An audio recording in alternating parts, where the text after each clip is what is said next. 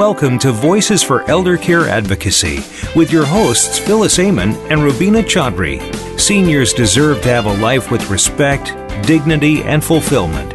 But as we transition into elderhood, this doesn't always happen. Join us today as we discuss some of the most important issues that seniors face and provide much needed answers to your questions. Now, here are Phyllis and Rubina. Hi, good afternoon. Welcome to Voices for Elder Care Advocacy. I'm Phyllis Amon here with my co-host Rubina Chaudhry. How you doing, Rubina? Very, very well, Phyllis. Yeah, I'm here in Connecticut. You're in California, so we represent uh, the middle of the country and both sides of the country. So that's really awesome. Great. So today, uh, you know, a few weeks ago, we talked about uh, residential needs and we talked about nursing homes, skilled nursing facilities by another name. And today we're going to talk about assisted living communities. And there's just so much interesting information that you and I both found out about it, didn't we? Definitely. It's amazing how much we we don't know that until we just start looking just below below the surface. Absolutely. So I was struck uh, a while ago, and I wrote about it in my book, Overdue Quality Care for Elder Citizens, about one what how some of this began, and it began with this one woman, um, Karen Brown Wilson. I thought it was a bit of an interesting story. Did you have an opportunity to read the story as well? I, I have read some part of it, but I think you definitely know this story better. Okay, so it uh, started in uh, Port. Actually, it started in Portland, Oregon. the The original uh, name was Park Place, but how it came about was uh, Karen Brown Wilson uh, was a, a, teenager when her mother had a stroke, and um, she was in college at the time, and her mother was no longer able to care for herself, so she moved into a nursing home. Now, her mother was paralyzed on one side of her body, and her speech was impaired, but her thinking wasn't. And um, as time went on, um, she moved from different nursing homes to live near one or other of her children. None of them really were capable at that time of having her live in their homes. And then uh, Karen Brown Wilson, uh, when she graduated from college, decided to pursue um, elder care. And she was telling her mother about some of her pursuits, and her mother said, Well, why don't you do something for people like me? And um, she really did delve into elder care. Uh, later on in years, to move the story along, she got married, and she and her husband raised a, quite a bit of money, and they opened the first pseudo assisted living uh, kind of um, building, I should say, in 1983.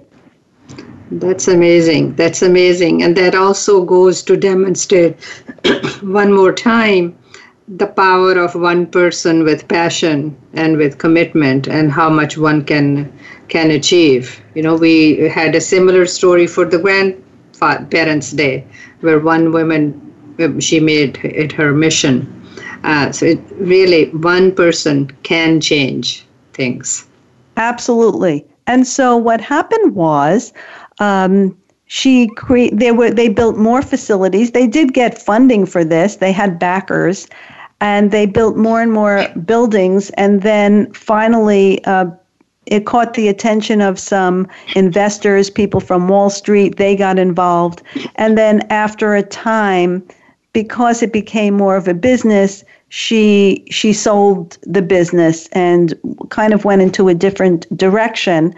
Um, she actually is involved with an aging initiative and does work in uh, Central America, I believe it is now. But um, the the assisted livings that people know, Sunrise and Atria and a lot of these places, the Brookdales, this is where a lot of them got their start. So it's really quite an interesting story. It is definitely very interesting story.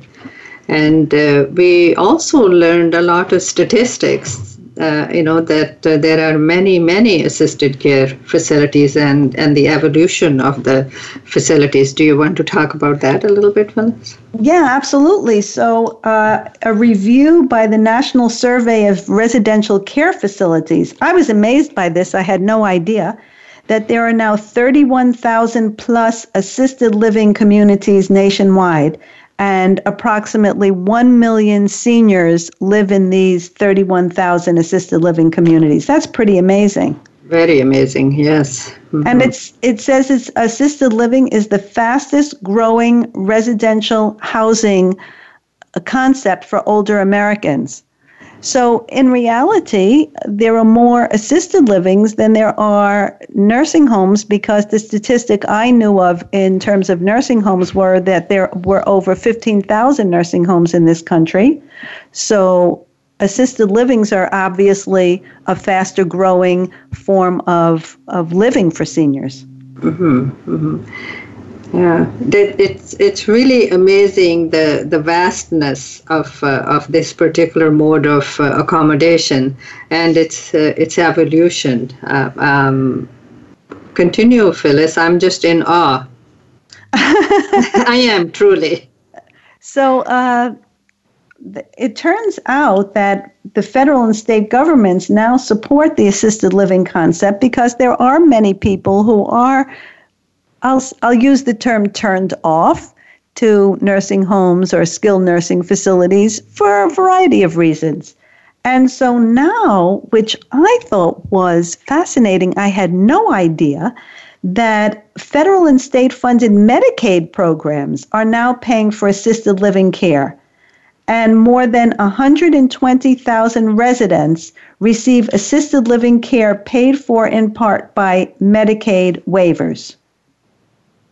Uh, yes, that that is true. Actually, I last week in Olive, uh, you know, I represent Olive Community Services, and we have the Live, Learn, Thrive program. And we happen to have our speakers to talk about long term care insurance. And it's amazing how relevant the coincidence of the information is as well. They also mentioned that for people that qualify under Medicaid. There is some uh, some supplementation, and um, and as we read this uh, article, this historical article, I think it's been the evolution and the recognition by by government um, and and private industry that the needs of the aging population need to be addressed and that uh, long care term care homes is not the only option. So, in there was a U.S. Senate Special Committee on Aging that uh, that was assembled, and they called it the Assisted Living Work Group, and it, it was formed in 2003. So they've done fair bit of research to to see how to proactively address the needs of our growing population. Right, but as as you said, that they there is just starting to become uh, that's not the right word uh, to use that oversight i should say is kind has kind of lagged behind the assisted living concept there's tremendous oversight in long-term care skilled nursing facilities, but not so much in assisted living. And that's where that's being developed um, now, so to speak, I'd say. There's mm more oversight that people it's a, it's an evolving it's an evolving field. And um, and the other thing we learned is that it's addressed at the state level. The regulations are addressed at the state level Right. And, and another thing that I think we can talk about is that what are some of the things um, or the level of care that's available in different uh, forms of assisted living? Well, that's a great question or a great statement to open up the conversation about about that very thing, levels of care. Because I actually had visited an assisted living near where I live several months ago. And I was surprised. I myself didn't know about the range of services that are able to be provided to someone in an assisted living community.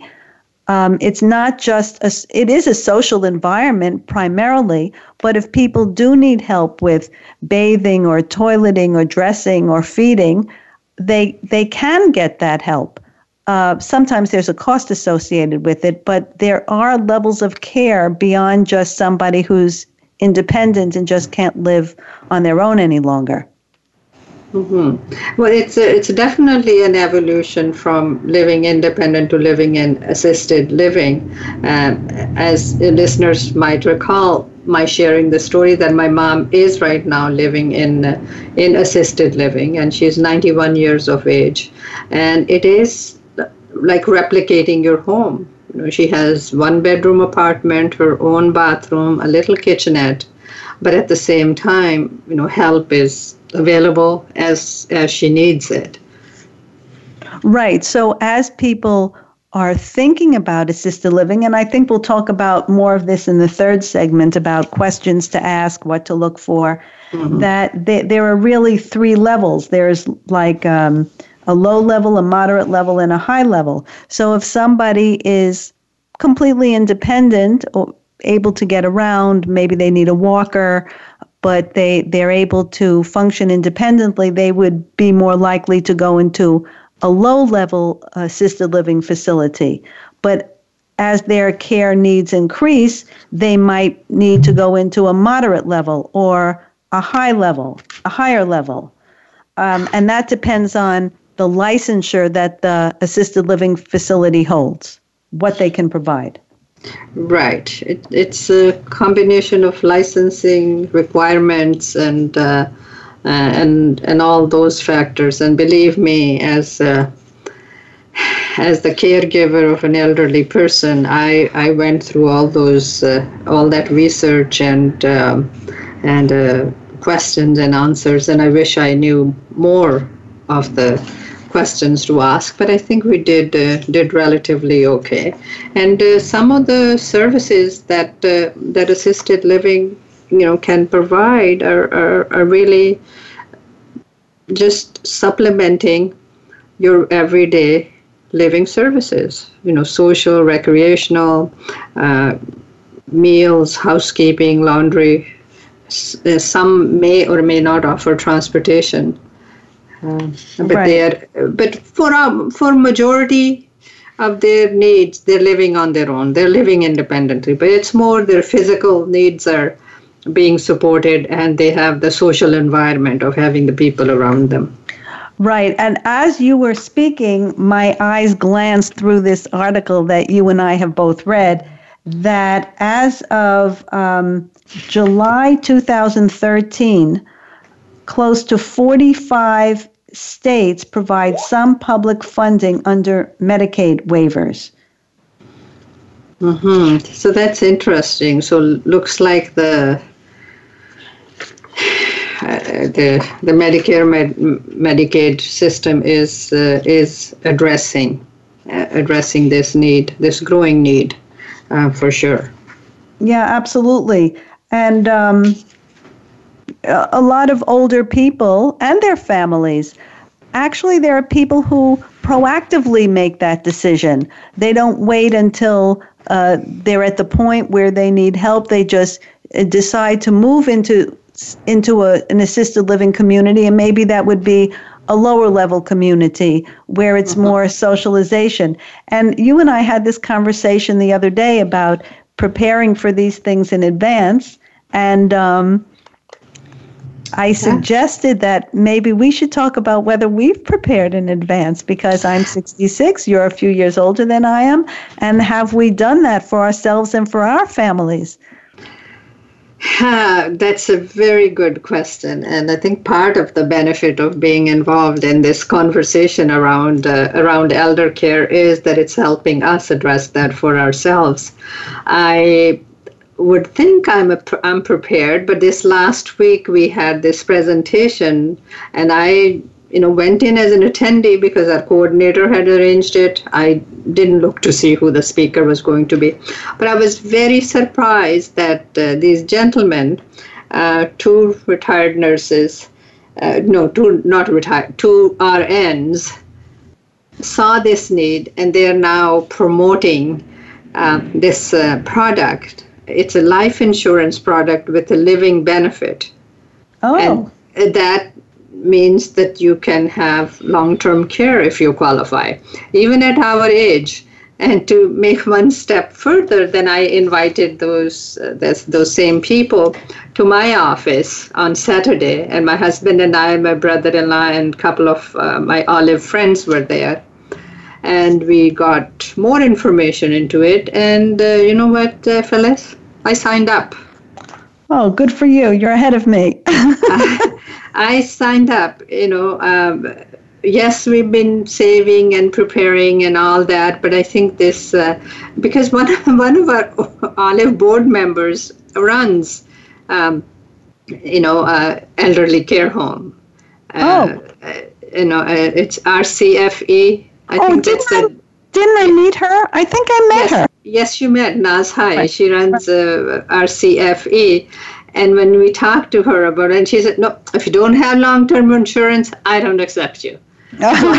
so I put it in our in our Olive directors chat as if we want to be eligible to go to Naz's place, let's listen to these people and let's uh, you know let's uh, take a look. I think as long as you're under 75 and healthy, uh, you can apply. Yes, at this age it's a bit more expensive than at the younger ages, and we recommend people to, you know, take a look at it when they're younger. And I definitely will be suggesting this uh, this concept to my my children well, and act- others as well. actually, didn't you say not to interrupt? Didn't you say that you said to your daughter something about like I got you a gift? And when yes, I did.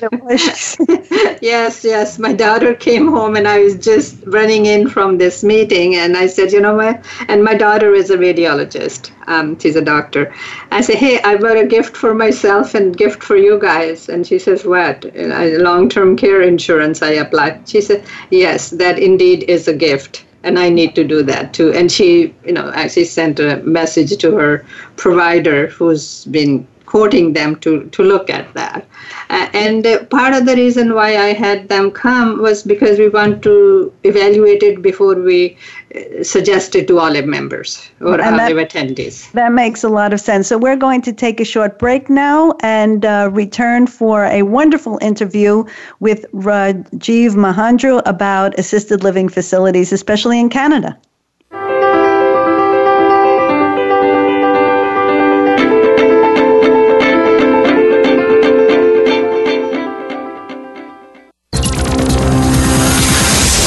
Your world. Motivate, change, succeed. VoiceAmericaEmpowerment.com. Phyllis Amon, the voice for elder care advocacy, provides strategic solutions to families seeking care for their loved ones in short term rehab, long term care, or memory care. Her unique knowledge comes from working in over 40 skilled nursing facilities. Phyllis's passion for quality care and quality of life for our loved ones sets her apart. She encourages families to plan by choice, not by crisis. Visit phylliseldercare.info for a consultation. Phyllis is also a speaker for both the public and private sector on various issues related to caregiving, communication, empathy, and aging. Rubina Chaudhry is president and founder of Mars Services, an engineering management consulting firm, as well as founder and president of Olive Community Services, a 501c3, which provides culturally appropriate supportive services to seniors, their families, and the community. Rubina's passion for the elder population stems from her experience as an only child living over 1,000 miles away from her aging parents, who are now 91 years of age. She understands the delicate issues and decisions caregivers face. Visit olivecs.org to get further information about Olive's programs and services. Have you become a member yet? Sign up now to become a member of Voice America. It's always free and easy. Plus, you get to take advantage of some great member benefits. Get unlimited access to millions of hours of on demand content across all of our channels. Keep track of your favorite episodes, shows, and hosts in your own customizable library. Find out what shows you might be interested in based on your favorites. Plus, you get insider access with our newsletter. Membership gives you more. Sign up at voiceamerica.com and click register at the top right. It's your world. Motivate, change, succeed. VoiceAmericaEmpowerment.com.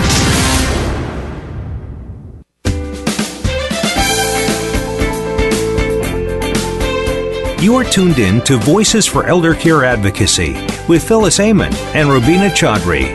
If you'd like to leave us a question or comment about our program, please feel free to email your hosts from the Voices for Elder Care Advocacy show page on Voice America. Now, back to Voices for Elder Care Advocacy. Welcome back to Voices for Elder Care Advocacy. We're going to continue the discussion on assisted living residential communities with our guest, Rajiv Mahendru. Rubina, would you introduce our guest, please? Definitely, Phyllis. Rajiv Mahendru has more than 27 years of experience in the field of healthcare, social work, and operations management. Rajiv has worked both for nonprofit organizations as well as for government organizations, both in Canada and in the United Kingdom. His areas of work include aging services, mental health, geriatric care, physical and de- developmental disabilities, and many others. Most of his experience has been in residential and nursing care, assisted living, supportive housing, community social work, hospital social work, and dementia services. Rajiv has several credentials. Among them is his master's degree in social work from the University of the Fraser Valley in Abbotsford, BC, Canada, and his bachelor's degree from Buckinghamshire University in UK. Rajiv, welcome to Voices for Elder Care Advocacy. Hi, everyone. It's a pleasure to be um, on your show. Uh, thanks so much. So, Rajiv, how long have you been working in um, residential care or assisted livings? So I actually started my career in 92 in residential care, funnily enough. And then I um, sort of moved around. I became in community social work, hospital social work, um, operated some day programs. But big part of my career has been, I would say, out of the 27 odd years, I would say a good 20 plus years I have been involved in either assisted living or residential nursing care. Oh, okay. So in in uh, the assisted living space, uh, what role do you play? I'm the operations uh, manager. Oh, okay. And I have been in um, management about 20 years, so pretty much. So you work in Canada, correct? That's right. I work in British Columbia, Canada, and uh, I am the person responsible for the operations management of a, an assisted living facility. But you also have you worked in assisted livings in the United Kingdom as well, or you yes, just I went did. to school? No, so what I did. the difference? been. Go ahead. Sorry. Sorry, go ahead. No, you go ahead. So you were asking about the differences. Yeah. I think primarily the main difference in um, UK and BC is I won't say UK and Canada because Canada is a large country and um, each province operates separately. So I, I find the main difference here is that uh, in UK the local authority managed it. So like if you work, for example, in Anaheim or Fullerton, that authority will operate the care facilities, whereas in BC, it's the whole health authority operates it, which covers a huge area. So that's one of the main differences. And the second difference is the, the funding revenue. Um, in Canada, in BC, what happens is that the clients or the families' assets and equities are not taken into account. Um, the government supports you financially if you qualify, but in the UK, that's not the case if you have a certain amount of assets, whether it's liquid cash or property, you are responsible to pay for your costs. I was just reading a very interesting article yesterday on um, a, a couple who saved up, saved up all their life, and for their retirement they bought a beautiful home by the water. But then the wife developed dementia, and uh, soon after the husband did. Because they had the assets and equity, they had to spend half a million pounds, which is almost a million dollars, for their care, and they exhausted all their savings by the time they deceased. They lost everything. So I would say that's that may not be that much different um, in the United States. No, where- no, I understand. you- In the United States, there isn't a, um, a government social support system that provides it. So I believe people have to pay privately for the Correct for assisted for assisted living. For assisted living, in, that's in, correct. If if you're in a nursing home environment and uh, you want to get um, uh, subsidized by the government, you have to spend down your assets to a certain amount, or it's, Right. it's a complicated So- process unless you put them in trust or move your assets around. And I think it's up to seven years now that they look Uh, back. yeah, so something similar to the UK. Right. I think financial um, uh, issues are, are definitely very significant, and uh, Phyllis, we as we move forward, we will need to ad- address those and help our listeners uh, come up with options. Um, yesterday at our Olive program, we had. Uh, presentation from this insurance product that is offering um, long-term care, and I'm going to investigate that further and see what information we can bring to our listeners. Rajiv, coming back to assisted living, how, what has been your experience in families' decision making and the whole process of going from uh, uh, from living at home with loved ones to moving into a facility in general population plus uh, in the you know culturally diverse population Uh, it's a great question. I think um, what happens is assisted living is it comes to a situation where the person um, most times are still um, mentally rational, physically still in a shape where they are mobile to some degree, they're able to make a decision, and when they become a part of a community in an assisted living, it doesn't matter what assisted living it is, it's easier because they're still able to, you know, mentally they're still alert enough and they still have the capacity where they can make friends and they can connect and they understand why. Um, the reason is a lot of it, the people come into assisted living is because where they live, um, there's social isolation, they're lonely, they're not able to prepare their meals, they have some requirement for personal care needs, they have help, they need help with medication management. So all those factors are taken into account in an assisted living. Plus you have added benefit of having uh, many other people living with you around you who are in a similar category.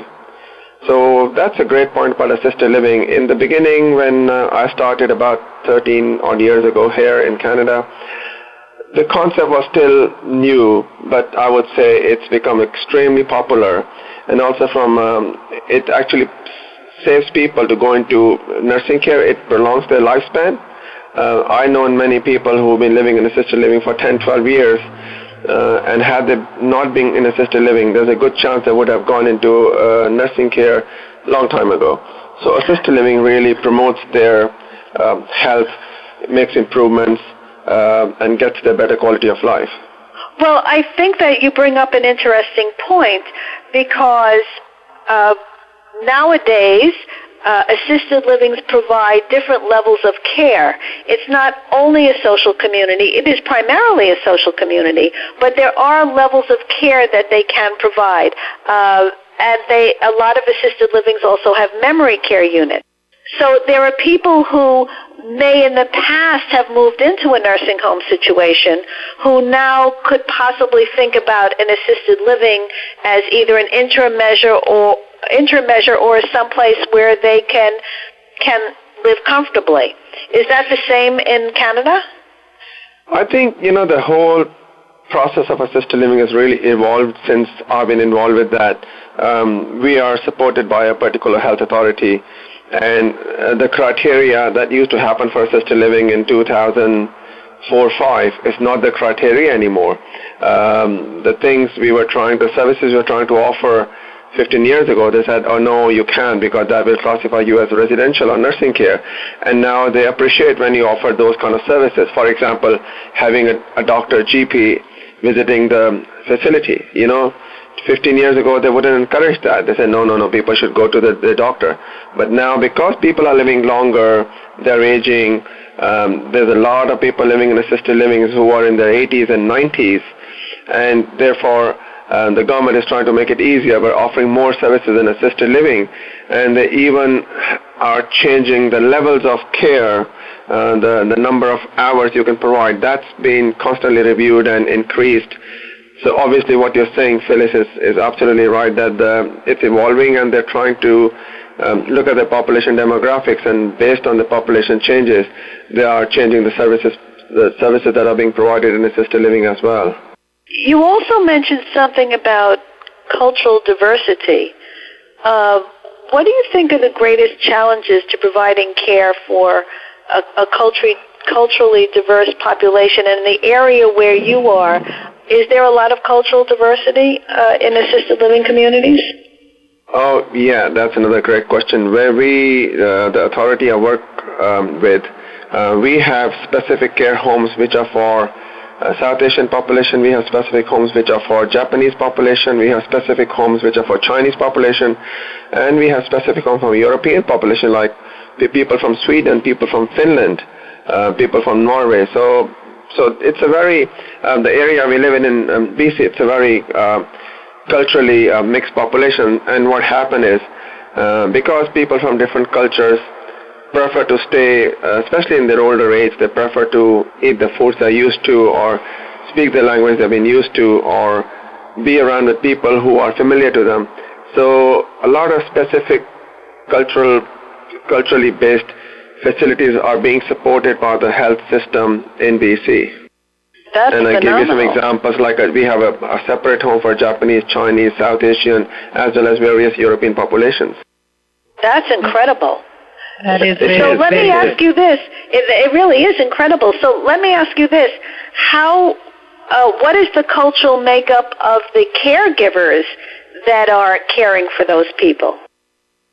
I think what happens is people who are working in a certain facility, for example, people who are um, working in a facility which predominantly has Japanese or Chinese background seniors, obviously they're going to have staff there who speak their language, you know. So similarly with other other groups as well, when you have, because when people are older, a lot of them revert back to their mother tongue that could be in Canada for 50, 60 years. But when they're older, a lot of them end up speaking, you know, German or Swedish or Norwegian or Punjabi or Hindi or uh, whatever their mother tongue has been. So the staff, um, the staff um, diversification is there, the language support is there. So they recruit caregivers from those specific communities? I think uh, a lot of caregivers in the areas they are, they are all multilingual. Like we have caregivers who speak multiple languages. I speak five myself. So, um, so that's not a problem. You know, uh, it's important to make the seniors feel comfortable. So if you are speaking in their own language, uh, they feel more comfortable. You're able to understand their stories better. You're able to be aware of their culture better. So yes, I agree that that is, uh, I think, an, a great challenge in this country, which is meeting the cultural needs of of those in various kinds of facilities, and that's Right. the focus of of our community services, isn't it, Rubina? About cultural Definitely. diversity and meeting the needs of culturally diverse populations. Definitely, definitely it is. Uh, Rajiv, we've talked about the the the client, the participant. Uh, I don't want Yeah. to use the word uh, patient, the resident. yeah. How about uh, your experience with the families? Because assisted living, the decision to have the senior go to assisted living, I'm sure is a, is a, uh, has multifacets. What has been your experience? Yeah, I think it's uh, it's very interesting because you know what each client, each family has a different reason to go into an assisted living. Um, a, a, a very um, uh, one of the, I would say a popular reason is that um, both children are working. If they have adult grandchildren, they are out and about either at university or doing their own stuff. So the senior person is left alone at home all by themselves the the children, the adult children, do their best to make sure that their medication is done on time, their meals are left there, um, they get the support coming into them. But at the end of the day, they are lonely, they're by themselves. There's no guarantee when you go on to work whether your parent has had their food, did they take their medication. If you call them, they don't answer the phone. What happens? You panic and you, you go over there. Maybe they dozed off, they were tired, they slept, or they didn't put the phone right, so you try to call them. So that, in my experience, has been one of the main reasons that the social isolation and the lack of uh, regular diet, um, not regular medication, they're not able to take regular medication. And risk factors, for example, falls or maybe wandering or they could leave the stove on. Uh, so things like that. So the risk factors, social isolation, improper diet, not regular medication, those are many of the factors where the seniors are considered at risk being at home. And that's one of the reasons where um, the families and the seniors have considered to uh, be a part of an assisted living.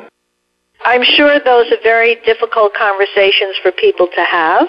Uh, they, they are, I'm sure, are situations where people are grappling when when to have that conversation, how to have that conversation, uh, some situations are easier than others. I've spoken to people who said their own parents made the decision to move into an assisted living.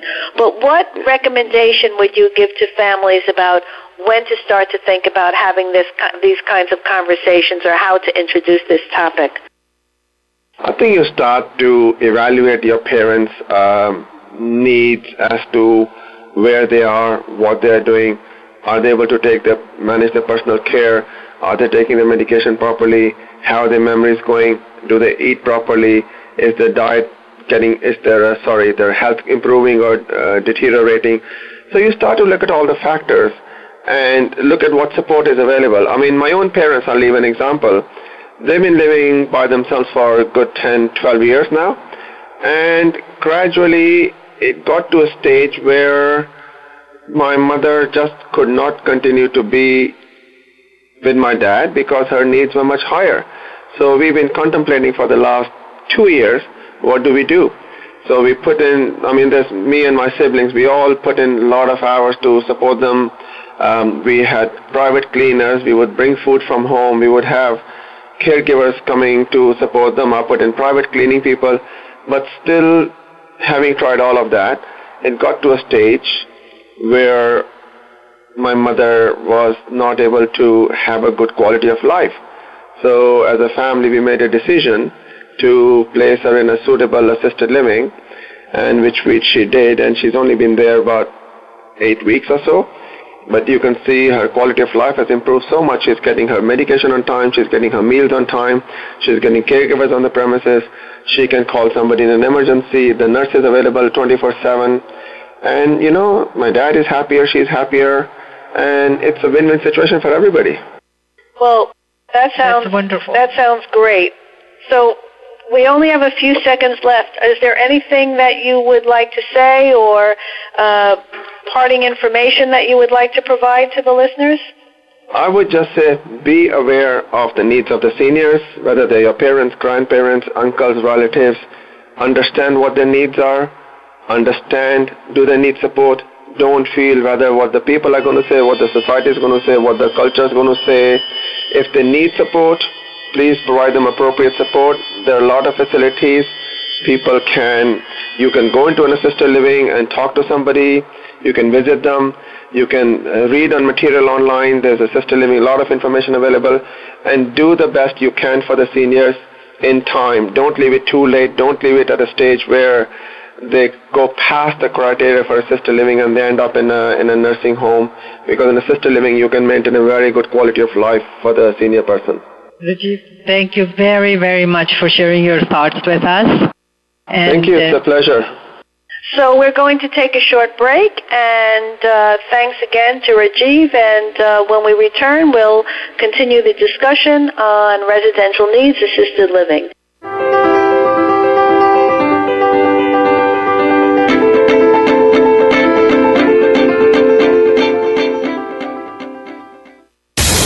Find out what makes the most successful people tick. Keep listening to the Voice America Empowerment Channel. VoiceAmericaEmpowerment.com.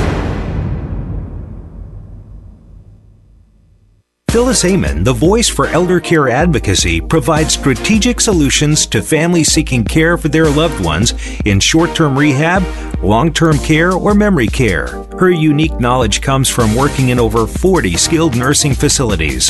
Phyllis's passion for quality care and quality of life for our loved ones sets her apart. She encourages families to plan by choice, not by crisis. Visit phylliseldercare.info for a consultation. Phyllis is also a speaker for both the public and private sector on various issues related to caregiving, communication, empathy, and aging. Rubina Chaudhry is president and founder of Mars Services, an engineering management consulting firm, as well as founder and president of Olive Community Services, a 501c3, which provides culturally appropriate supportive services to seniors, their families, and the community. Rubina's passion for the elder population stems from her experience as an only child living over 1,000 miles away from her aging parents, who are now 91 years of age. She understands the delicate issues and decisions caregivers face. Visit olivecs.org to get further information about Olive's programs and services. Now you don't have to stay linked to your desktop or laptop. Take Voice America on the go and listen anywhere. Get our mobile app for iPhone, Blackberry, or Android at the Apple iTunes App Store, Blackberry App World, or Android Market. Find out what makes the most successful people tick. Keep listening to the Voice America Empowerment Channel. VoiceAmericaEmpowerment.com.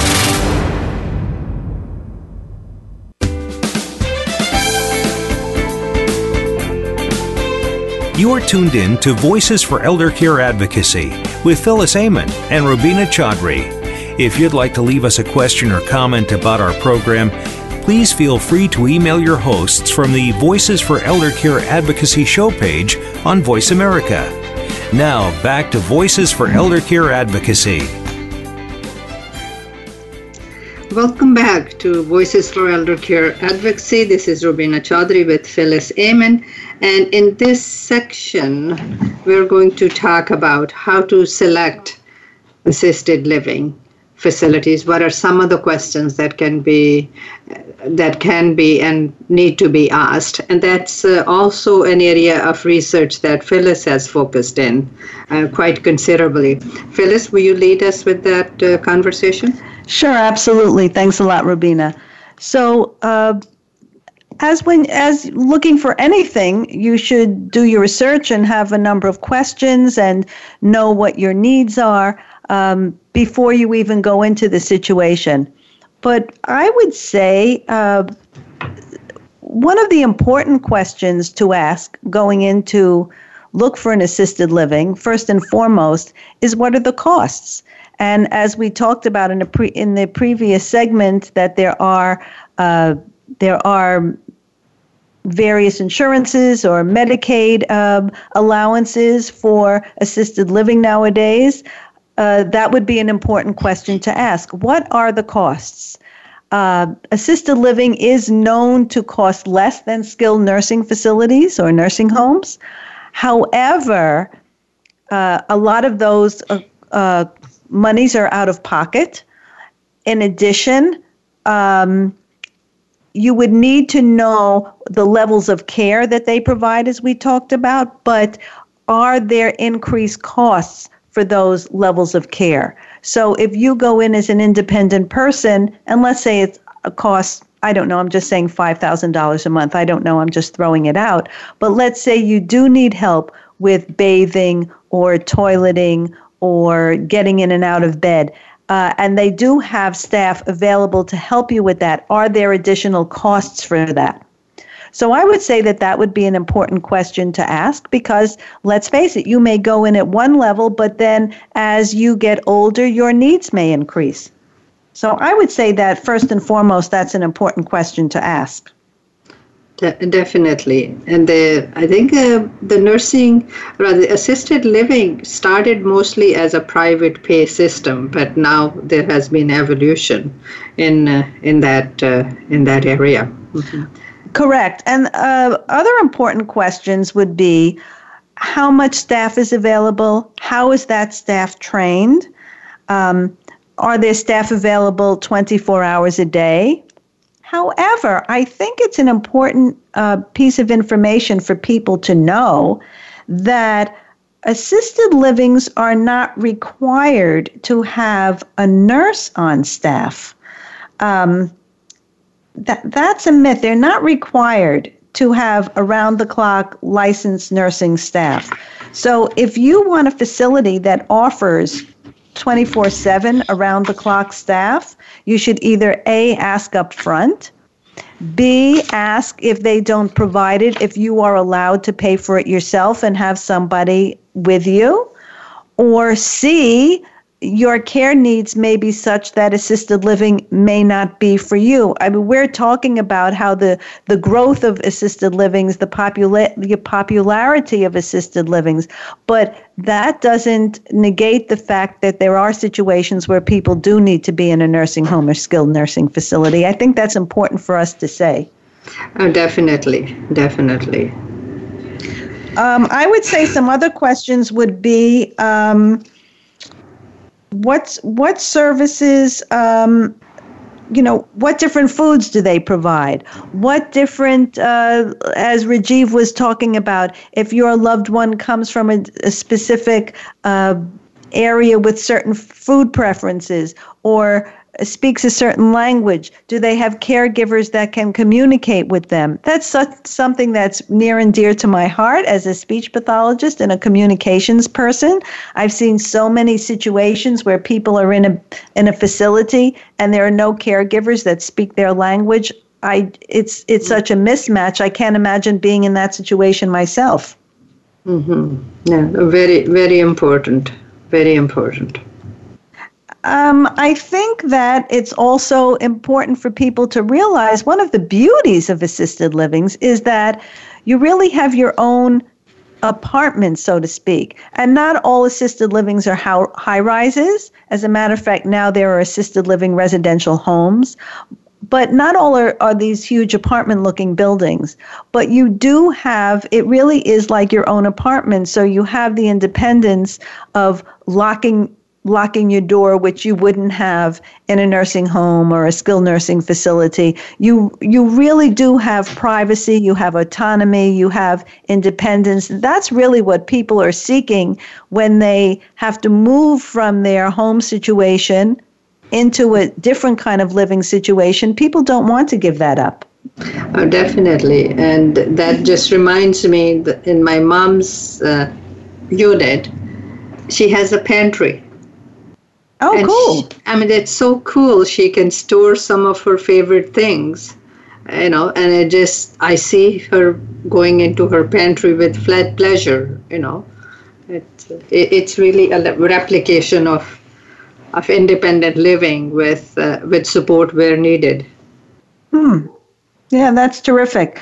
I think there are also myths that um, that people who are wheelchair dependent um, cannot reside in an assisted uh, living, and that's not really true either. Um, I thought that myself up until not that long ago. Um, also, if people have, um, you know, incontinence issues, it doesn't mean that they can't live in a nurse in an assisted living facility. They just have to be able to demonstrate that they can manage it. Definitely. Mm-hmm. Um, there are, I think I remember reading someplace along the line that there are states that, for instance, if someone has uh, diabetes and requires uh, administration of um, medication for that, whether it's by um, injection um, or, or otherwise, that there are some states that allow staff members to administer mm. injections for people who are di- diabetic. Oh, that's interesting. I, I know that uh, these facilities do pay attention to the diet uh, because my mom's on dialysis and she has the, the kidney dialysis, the no sodium diet. Uh, but I have not had the need to ask for that question whether they would administer something like that. But that that's interesting.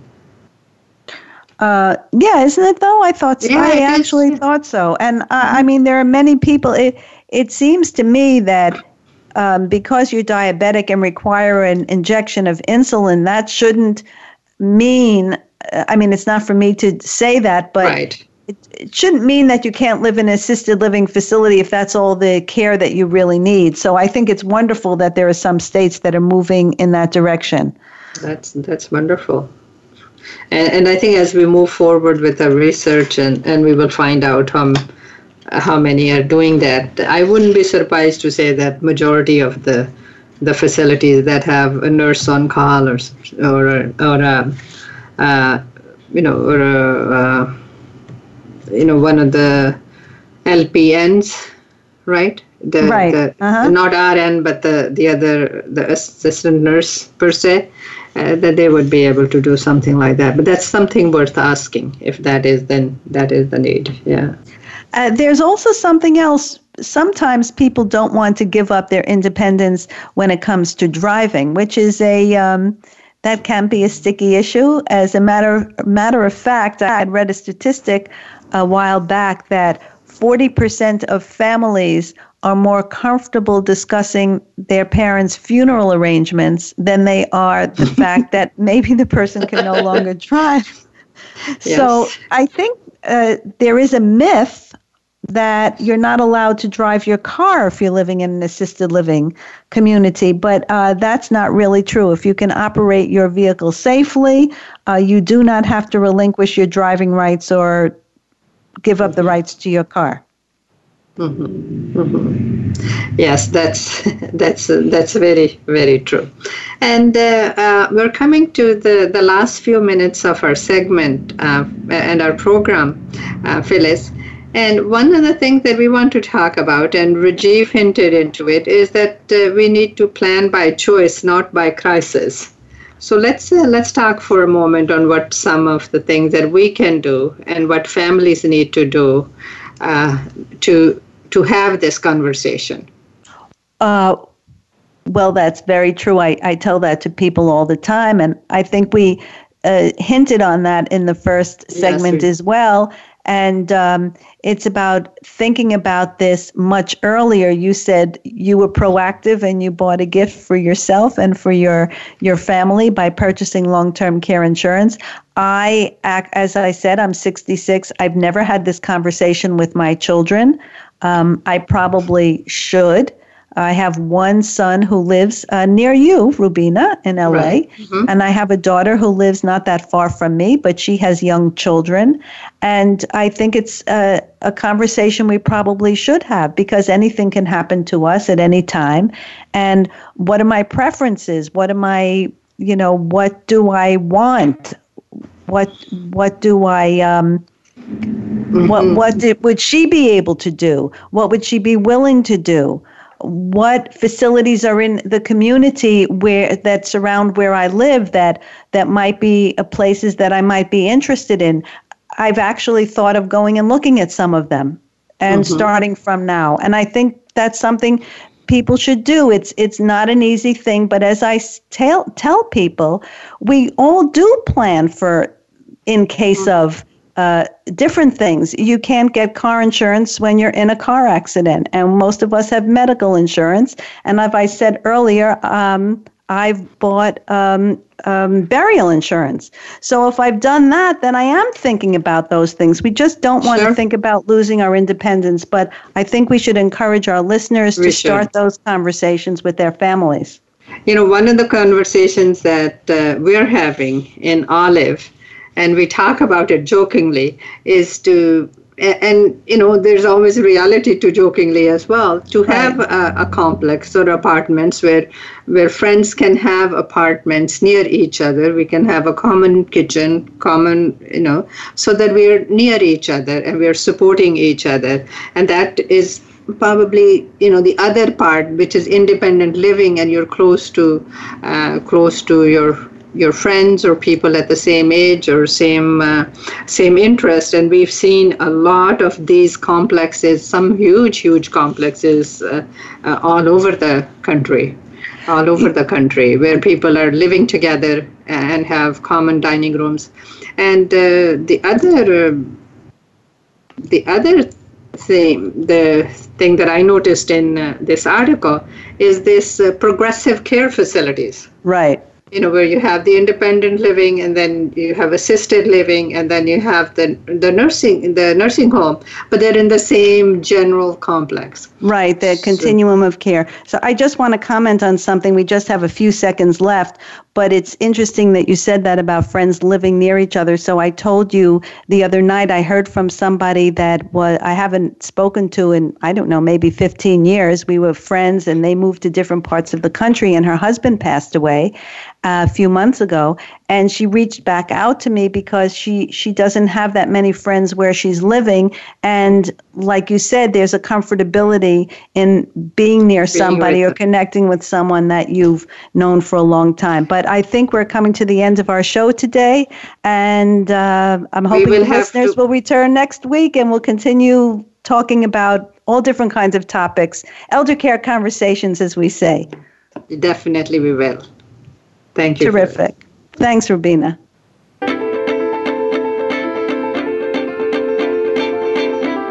Thank you for listening this week to Voices for Elder Care Advocacy.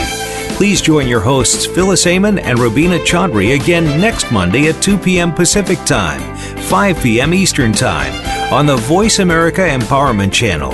Have a great week.